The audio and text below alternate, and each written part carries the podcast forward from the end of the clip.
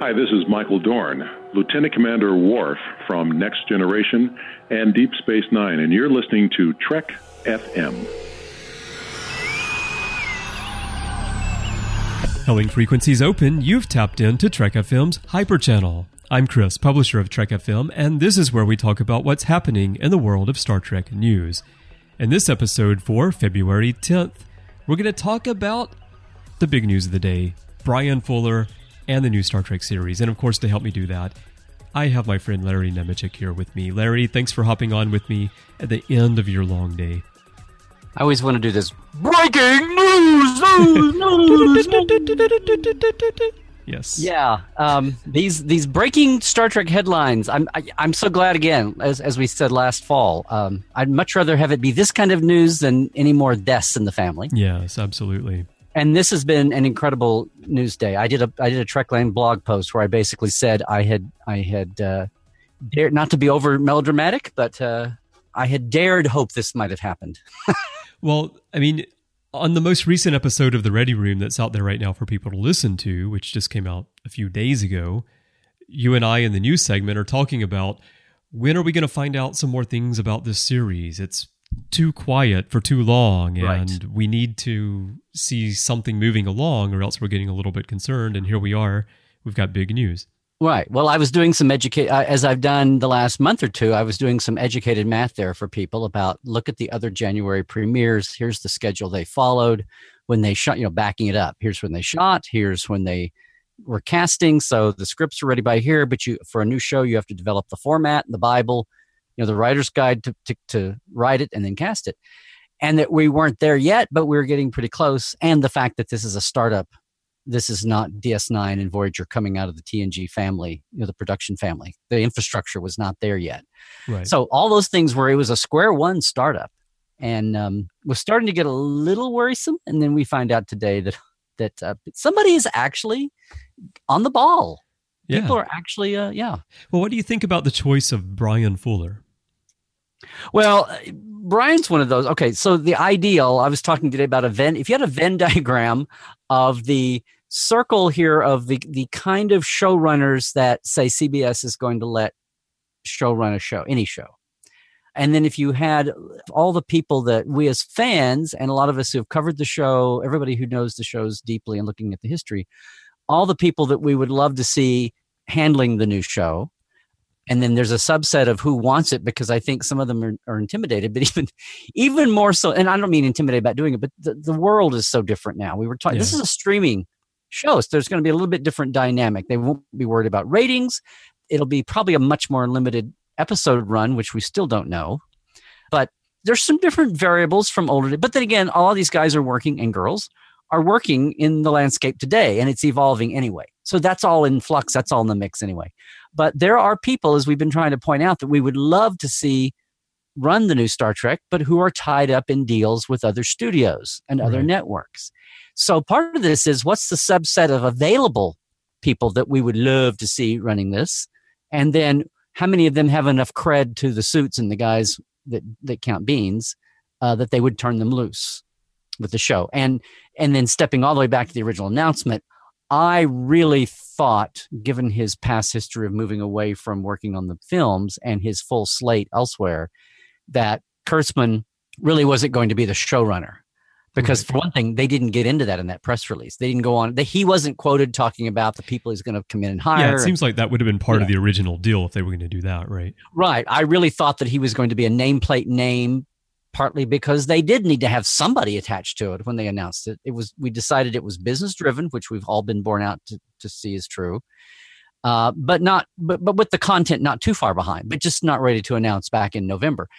He was in as a nameplate name he and his co-producer and their company because they were available and they were they already do business with cbs they're in that mix and they were and somebody he has a connection to star trek yeah. too so. and he's going to be part of it. He's yeah. but he's going to do a dick wolf. He's going to get or whoever he's going to get his five or ten percent and you know oversee but he's there for stability he's there as a name and as an entity that's that's a that's a tent pole name but not taking an active role in this. So that's all been borne out. They absolutely were. And I'd heard some things around town a little bit about people being interviewed or, or putting their two cents in or being contacted.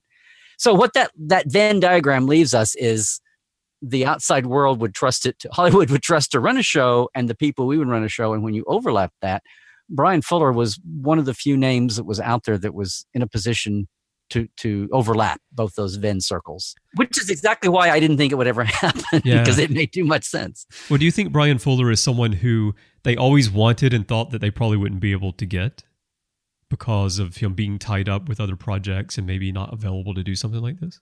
I don't know. You know, the landscape of things has changed so much the last few years, and I don't know um, if anybody uh, recently at CBS. You know, you know, and we say CBS, we're talking monolithically, all the different arms. And we learned today in the press release that this, while this is CBS All Access, is the channel and the producer that they have contracted with CBS t- TV studio arm, the production end of CBS, not the network. You know, Yeah. uh, uh, Moonves famous or whoever famously said, you know, CBS network is not really involved in the day to day of this. But two, there's two arms of CBS corporate that are going to be involved, and I hope that means no guarantee. But one of the questions we still have uh, that I said months ago was we don't know where they're shooting. I hope that's a, I hope that's a vote or a lean toward LA. But to what you asked, Chris, I don't know if anybody up until it became crunch time and somebody had to actually go grab resumes and go check IMDb and go make some calls and go check who's who's hooked up to who. I don't think that was really on anybody's radar screen. I think it was just, and we saw that it was a business decision made first, and then they got into the search for showrunners. And um, I think, I think, uh, you know, uh, but more so than five. You know, Bryan and and Bryan Singer had pitched a formatted show. Yeah, right. They very famously were public about Yeah. campaigning for it. Yeah. And and my my metaphor here lately has been it's a case of somebody you want to go work somewhere, even if they don't have an opening, you throw your resume on the pile, and at some point you know that they're going to open that drawer of resumes and go through and look, and that's what we have had happen. And apparently, this is I I, I get the idea, a him, that it wasn't like they they sealed their deal yesterday. I think it was more like this has been in the works for at least a few weeks Yeah, I think so. maybe since the holidays, and they were finally able to get everybody to ink, you know, dot the T and cross the I on the paper. Sure. And now they can publicly talk about it. So yeah, I, so I don't think that was really on the, but but I just whatever reason, I'm just really glad that uh, we've wound up at this point. Yeah. How important do you feel it is that they got someone who worked on the prime timeline Star Trek series on DS9 and Voyager, who really knows the material, who knows how Star Trek's put together, and who knows the canon and the history of it as the showrunner versus somebody from the outside who maybe would be coming into Star Trek for the first time? Right. Well, this is something that's going to be interesting to unspool once we get past the combination of, you know, cone of silence around the development, because this is familiar ground, right? Now we're going to be in the time when everything's hush hush and secret, so it's a bigger splash. But it's also kind of a bit of a loosey goosier thing with all access with the streaming series in general, because they like to let the drips out. And we're not talking about a huge turnaround. It's only now it's 11 months, not not 12 months and you know it's it's a, it's a division that's not used to doing original content so it'll be new to the people there. So either they'll it'll they'll clam up really big time or maybe there'll be some loose lips and they'll sink a few ships of us getting le- leaks. Mm-hmm. but um it's funny. So we'll know more of the details about what's going on in the head 'cause i think on some level just the fact that this was cbs and not paramount and again if if we go back to some of the divisions and some of the ways things were done with the bad robot movies being rolled out and some of the creative decisions being made they were made a in a motion picture vacuum not a series and b as we as we well knew at the time really but now that's publicly known jj and bad robot were really trying to create a whole new paradigm for star trek under their wing. I really think they were trying to create a, a lucasfilm kind of uh, you know reinvention of star trek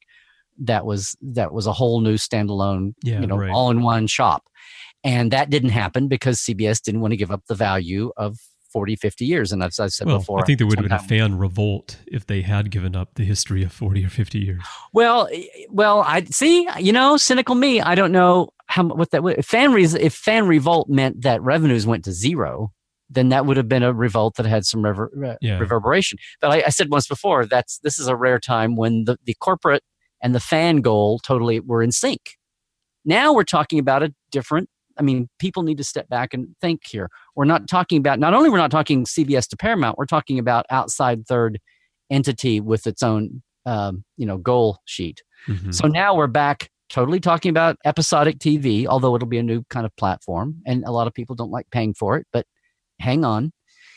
And we're talking within the CBS family, and we're talking about a network which is used to doing multiple. You know, it's, it's it'll be episodic, even if it's limited episodic. So the paradigm is different. You're not talking about one script and one big, you know, belly flop smash here. We're talking about something that's going to be at least partly sustained, and hopefully, even if it's short seasons, more seasons. And remember the fate of all access, as this is going to be the face and flagship, just like UPN launched with Voyager. So the last thing they want is if they're going to trust it to Star Trek to lead that charge for them business wise, then they want to have it in good hands. So I want to think that Bryan's Star Trek experience played into a lot of this. I don't know yet if they've gotten down to the nitty gritty of who is it going to be Prime or is it going to be JJ Verse or is it going to be a third one that we've never mentioned? I mean, I don't know if we're to that level yet, but I think just the fact they wanted to get somebody who knew Star Trek that they weren't they weren't going into a whole new third route, a third way, and I don't think. Uh, yeah, I think I think the fact this is a CBS product helped that comfort zone of let's get somebody that's worked on the series before. The details of why may not be that you know it's just it's just that and then, and then the other thing is bryan is not just a star trek guy he's shown he's done hannibal because he's done critically Mhm. acclaimed and you know renewed two and three very Mhm. imaginative creative shows pushing daisies Heroes. you know wonderfalls Yeah. dead like me some of his famous ones that you know were were were let go before their time that have fandoms that were like oh no.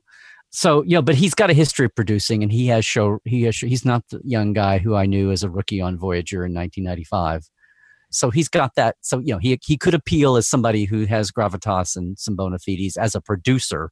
The fact that he's it's somebody that and again that pool of people that fit both bills was not the large who was available was not that big I think it'll also be interesting to see him come in as somebody who has already expressed in the past his vision of what he would do with Star Trek and whether he will do that or whether the, the studio is going to give him directions on which routes he needs to go. Like, what's the collaboration going to be like there between him and the studio and the writers he assembles?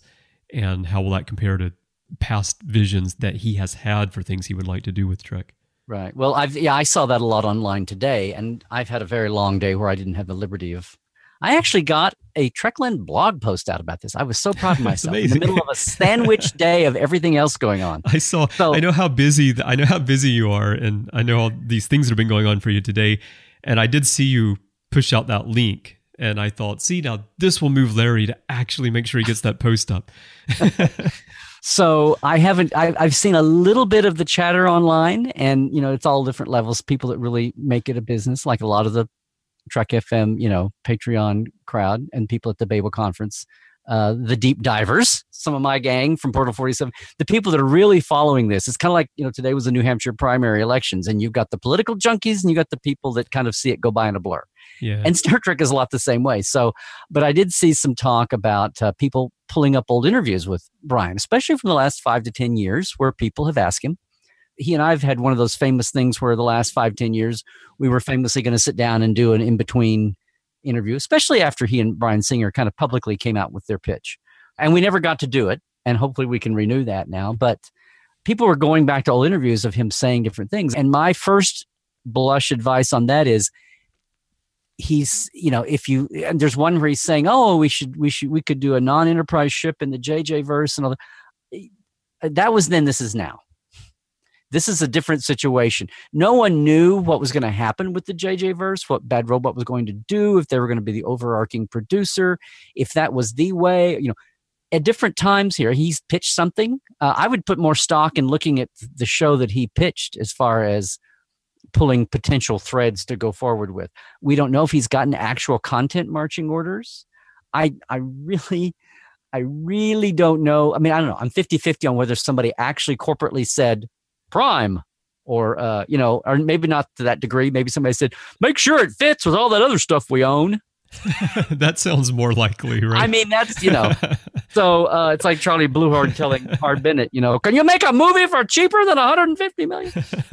um, so I, you know, I think some of those, I think a lot of details may be left to him to sort out when it gets to the nitty gritty like that. But um, I, as far as going back to old interviews and things, let's just remember that this is the situation we've outlined it's it's a streaming thing a streaming service it may be 8 or 10 or 12 13 15 episodes whatever the 12 13 is kind of the standard now it's it's that format and these circumstances and it's it could be very much a square one and if you look at anything i would maybe go back to some some of the threads that were in that pitch that he and he and the other bryan did Yeah. but but again it's a whole new ball game we'll see you know just as things are so different from 2006 and the thinking that led alex and and bob to uh, do the first movie with jj the way they did it it's 10 years later and again i'm always talking about the pendulums of star trek and we're in a whole different pendulum now and and and we'll see Yeah, we're gonna have to do another show. Like one one of the very earliest ready rooms is you and me talking about the Star Trek pendulum swinging back and forth between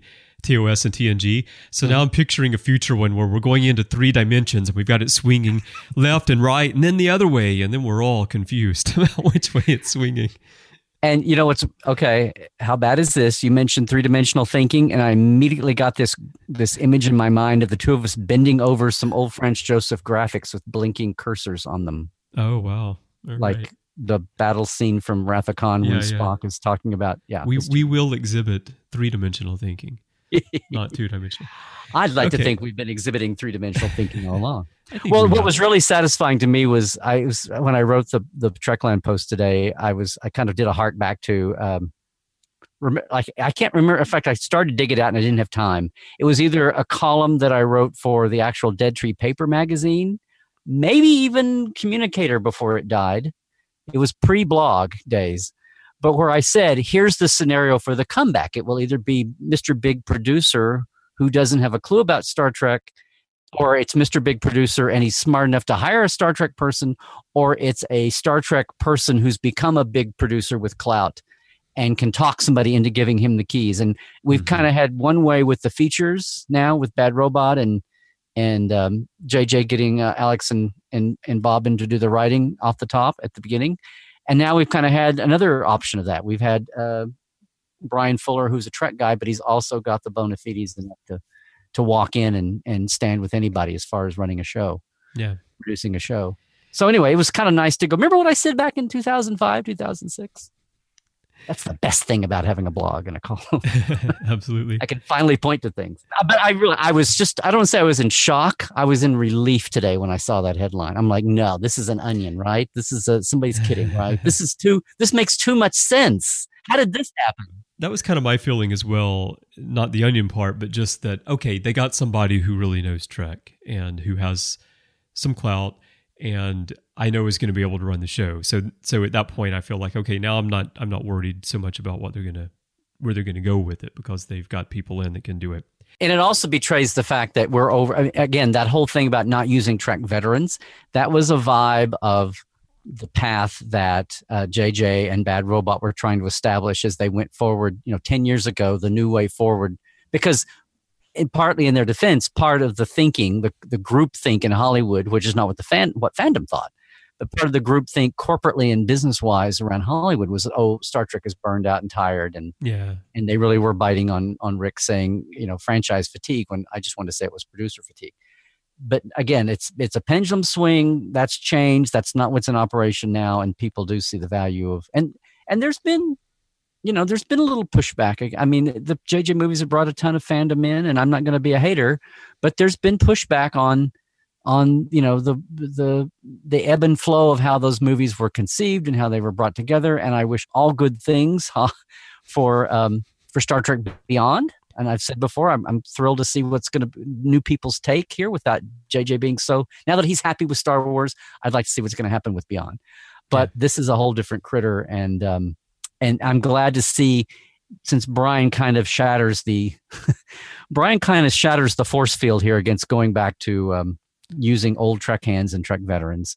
It'll be interesting to see either on on his watch who's who's being the actual hands-on line producers, who they hire. I hope some of our favorites who are still active in the business get pulled in to work on all the different aspects of, of production or at least consulting, at least kickoff consultants. And you know what? The fact, I hadn't thought about this just now, the fact that this may be a short run, you know, 8, 10, 12 episodes or whatever, 14, the Mhm. fact that this is not going to be a grinding 26 episode season or even a 22 episode season may mean that some of our you know beloved icons who are 20 years older than they were 10 years older than they were when they were in the shows and it's a matter of you know fatigue and aging yeah. but there still would be wonderful to have them involved in a very active way maybe having a short run like that will make it easier to have some of those people involved yeah could be it's going to be interesting to see how it shapes up so all right well those are our quick thoughts on Bryan fuller becoming the co-creator and executive producer of the Star Trek 2017 series, which does not yet have a name, but we will find out eventually what it's going to be called. Maybe it'll just be called Star Trek. I, I we could call it Star Trek Relief. Star um, Trek Relief. That sounds like a some kind of over the counter antacid or something, Larry. Yeah, yeah, that maybe not. uh, Star Trek. Oh, thank God. Uh, Star Trek. I can't, I don't know. I just I was just really I was just I don't want to say I had a big smile on my face all day, but I I had a big smile on my inner my head canon had a big big smile today. Yeah. That's great. Okay, well, everyone listening, let us know what you think. You can, of course, do that in the Babel conference. That's the best place to find Larry and me to talk about this topic. Well, I'm sure we'll have a. There's already a thread in the Babel conference, I know, and I'm sure there will be mm-hmm. one attached to this hyper channel when we post it. So come on over there. The way you get there is to type Babel, B A B E L, into the search field on Facebook, and it'll come right up. If you're not a member yet, you'll need to click join, and we'll let you right on in. It is a private group. If you're not on Facebook, you can hit us up on Twitter. Our username is TrekFM. My personal username is C Bryan Jones, letter C and Bryan with a Y. And then Larry's username is Larry's name, Larry Nemecek. And you can also send an email to the show by going to trek.fm slash contact and using the form there. Just choose to send to a show and choose Hyperchannel, or go to speakpipe.com slash trekfm to send us a voicemail. Of course, you can also catch all of our other great shows through iTunes, Stitcher, TuneIn, SoundCloud, through the website. You can download MP3 files there or stream them.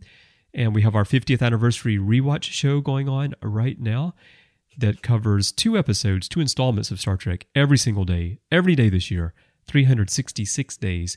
It's really amazing that we decided to do that. We may be a little bit crazy, but it's going a little along, bit, and it's a, and it's a lot of fun.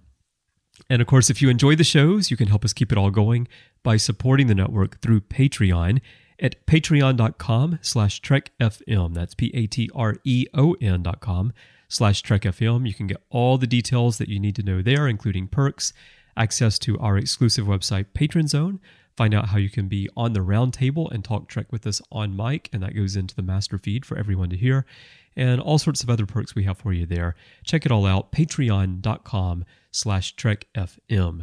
Now, Larry, you mentioned your Trekland blog post a few times. If people want to read that, where should they go, and where else can they go to find out what you have going on?